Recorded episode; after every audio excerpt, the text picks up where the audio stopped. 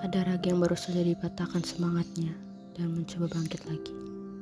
Ada raga yang baru saja dikecewakan harapannya dan mencoba untuk mengikhlaskannya. Ada raga yang baru saja berbuat salah dan mencoba untuk memperbaiki kesalahannya. Karena hidup hanya tentang bagaimana kita mencoba dan menunggu hasilnya.